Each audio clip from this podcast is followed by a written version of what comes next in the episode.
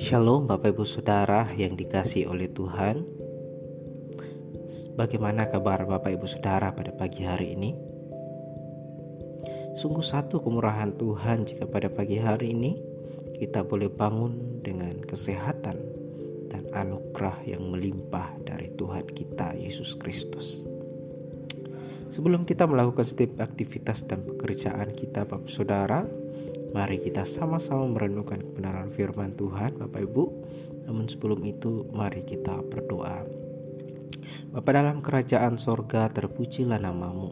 Terima kasih Tuhan untuk kebaikanmu, kemurahanmu atas kehidupan kami. Dan pada saat ini ya Bapa, kami mau sama-sama belajar untuk merenungkan kebenaran firman Tuhan.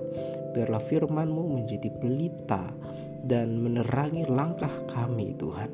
Mampukan kami untuk berjalan sesuai dan seturut dengan kehendak-Mu. Terpujilah nama Tuhan, di dalam nama Yesus kami berdoa. Haleluya. Amin. Bapak Ibu Saudara yang dikasihi oleh Tuhan, kemarin kita sudah mendengarkan renungan kebenaran firman Tuhan dari Ayub pasal yang kedua puluh delapan, yang mengingatkan kita bahwa hikmat hanya dapat kita temukan di dalam Tuhan. Firman Tuhan berkata bahwa takut akan Tuhan itulah hikmat, dan menjauhi kejahatan itulah akal budi. Dan pada hari ini Bapak Ibu Saudara, kita masih melanjutkan sesi renungan kebenaran firman Tuhan dari Ayub pasalnya yang kedua puluh sembilan. Pasal dua puluh sembilan ini diberi judul oleh Lembaga Alkitab Indonesia, Kemuliaan yang Dahulu dan Kesengsaraan yang Sekarang. Judul ini memberikan gambaran yang jelas apa yang tertulis di pasal ini. Di pasal dua puluh sembilan ini Ayub berkontemplasi atau merenung atas apa yang telah terjadi atas hidupnya, apa yang telah terjadi di kehidupan yang dahulu, dan apa yang terjadi sekarang ini. Kita tahu bersama Bapak Saudara bahwa di awal kitab ini dikisahkan bahwa Ayub adalah orang yang diberkati Tuhan dalam segala bidang kehidupannya. Dia mempunyai harta yang sangat banyak. Dia mempunyai kumpulan kambing domba. Dan dalam tradisi Timur Tengah, anak laki-laki adalah berkat yang luar biasa yang diberikan oleh Tuhan. Ayub juga punya. Bahkan dituliskan bahwa dia mempunyai tujuh anak laki-laki dan tiga anak perempuan. Sungguh kehidupan yang begitu didamkan oleh orang-orang sesamanya.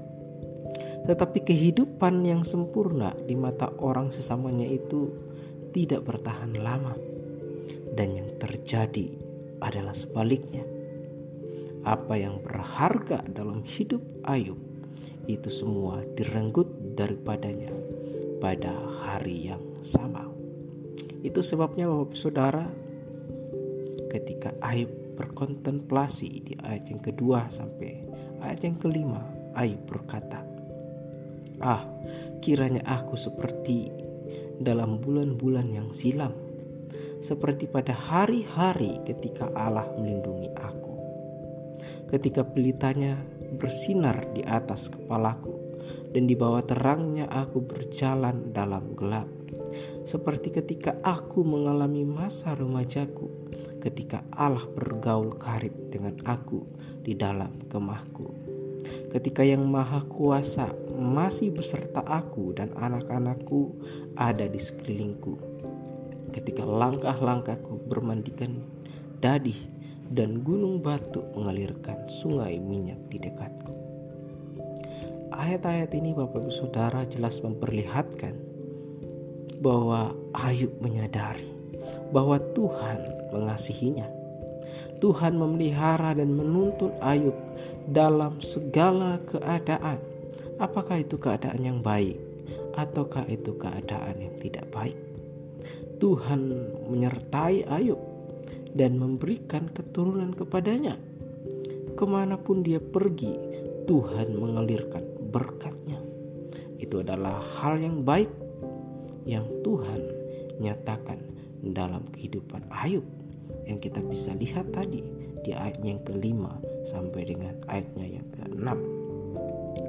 Di ayat yang ketiga, Ayub juga berkata, ketika pelitanya bersinar di atas kepalaku dan di bawah terangnya aku berjalan dalam gelap. Ayub juga mengakui bahwa dalam keadaan yang tidak baik sekalipun, Allah tetap menyertainya. Allah menuntun Ayub ketika ia berada dalam keadaan yang tidak baik. Itu sebabnya Ayub pernah berkata kepada istrinya dalam Ayub yang pasal yang kedua ayat yang kesepuluh, engkau berbicara seperti perempuan gila. Apakah kita mau menerima yang baik dari Allah, tetapi tidak mau menerima yang buruk? Dalam kesemuanya itu Ayub tidak berbuat dosa dengan bibirnya. Dengan kata lain, Ayub berkata, apakah kita hanya mau menerima yang baik daripada Tuhan dan keadaan yang buruk tidak kita terima? Apakah seperti itu? Dan dalam keadaan seperti itu, Bapak Saudara, Ayub bertumbuh dalam pengenalannya akan Allah. Ayub bertumbuh menjadi seorang yang mengasihi Allah dan mengasihi sesama. Ayub mengasihi sesama dapat terlihat di pasal ini, Bapak Saudara. Kita dapat melihat di ayat yang kedua belas sampai dengan ayat yang ketujuh belas. Ayub berkata di ayat yang kedua belas, karena aku menyelamatkan orang sengsara yang berteriak minta tolong, juga anak piatu yang tidak ada penolongnya. Lalu di ayat tiga belas ayat berkata, aku mendapat ucapan berkat dari orang yang nyaris binasa, dan hati seorang janda kubuat bersukaria. Ayub mengabdikan dirinya untuk menolong orang-orang yang ada dalam kesusahan.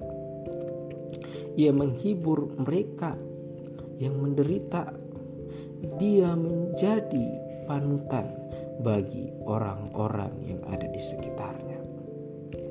Dengan semua apa yang telah dilakukan oleh Ayub, tentu saja membuat Ayub dihormati oleh banyak orang. Dapat kita lihat, Bapak Ibu Saudara, di ayat yang ketujuh sampai ayat yang kedelapan.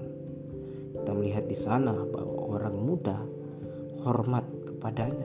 Dan di ayat yang kesembilan sampai dengan ayat yang kesepuluh, para pejabat serta petinggi pemerintahan segan terhadapnya. Kehadiran Ayub seperti menebarkan pengharapan, menebarkan kesejukan, sukacita yang selalu ditunggu oleh orang lain. Bapak Ibu Saudara, dari pasal yang kedua puluh sembilan ini, apa yang kita bisa pelajari bersama-sama? Yang pertama, Bapak Ibu Saudara, yang pertama, mari renungkan kebaikan Tuhan dalam kehidupan kita. Saya ulangi, Bapak Saudara, mari renungkan kebaikan Tuhan dalam kehidupan kita. Ketika Ayub merenungkan apa yang telah terjadi dalam kehidupannya, dia menyadari bahwa Allah sangat mengasihi dia. Dan sama seperti Ayub, Bapak Saudara, menyadari bahwa dalam setiap keadaan yang baik ataupun tidak baik, Allah menyertai. Demikianlah juga dalam kehidupan orang yang percaya kepadanya. Amin. Demikian Bapak Saudara, hendaknya lah kita menjadi orang yang senantiasa merenungkan kebaikan Tuhan. Lalu yang kedua, Bapak Saudara, apa yang kita bisa pelajari? Yang kedua adalah kebaikan yang kita terima hendaknya kita salurkan juga kepada orang lain. Dalam perenungannya, Ayub menyadari bahwa ia dikasihi oleh Tuhan, dan oleh karena itu ia juga mengasihi orang lain dengan cara membantu orang yang membutuhkan. Mari Bapak Saudara, kita juga mengasihi orang lain, secara khusus orang-orang yang ada di sekitar kita, keluarga kita. Dan kita mengasihi bukan hanya dengan perkataan, tetapi melalui tindakan kita. Tidak harus Bapak Ibu Saudara selalu dengan uang. Mungkin kita tidak punya uang, tetapi kita dapat menunjukkan kasih kita dengan cara mendoakannya, memberikan nasihat, dan juga menolong orang lain dengan tenaga yang kita punya. Hendaknya kita menjadi pelaku-pelaku kebenaran firman